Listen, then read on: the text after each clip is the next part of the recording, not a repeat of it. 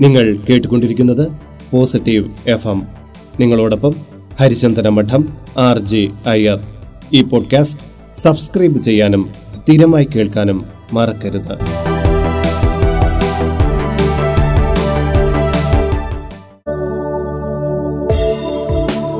പലപ്പോഴും ആൾക്കാർ പറയുന്ന കാര്യമാണ് ഞാൻ ഒരാളോടും തെറ്റ് ചെയ്തിട്ടില്ല.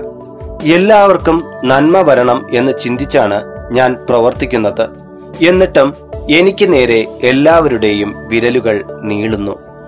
എന്നെ കുറ്റപ്പെടുത്താനും കളിയാക്കാനും മനസ്സ് വേദനിപ്പിക്കാനും എല്ലാവരും മത്സരിക്കുന്നു. ഇതൊരു വാസ്തവമായ കാര്യം തന്നെയാണ്. ചിലർ മറ്റുള്ളവരുടെ നിരന്തര ഉപദ്രവങ്ങൾക്ക് ഇരയാകുന്നു.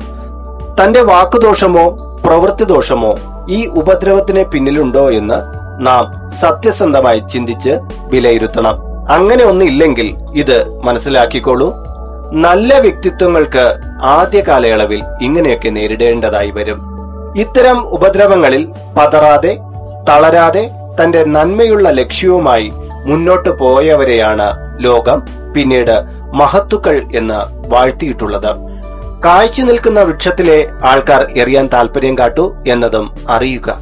മനസ്സിനെ വേദനിപ്പിക്കുന്ന ചിന്തകളിൽ നിന്നും മുക്തമാക്കുക.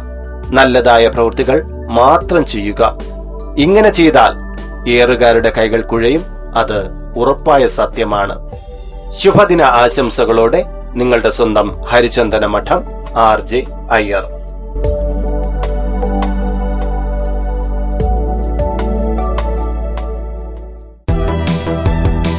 നിങ്ങൾ കേട്ടുകൊണ്ടിരിക്കുന്നത് പോസിറ്റീവ് എഫ് എം.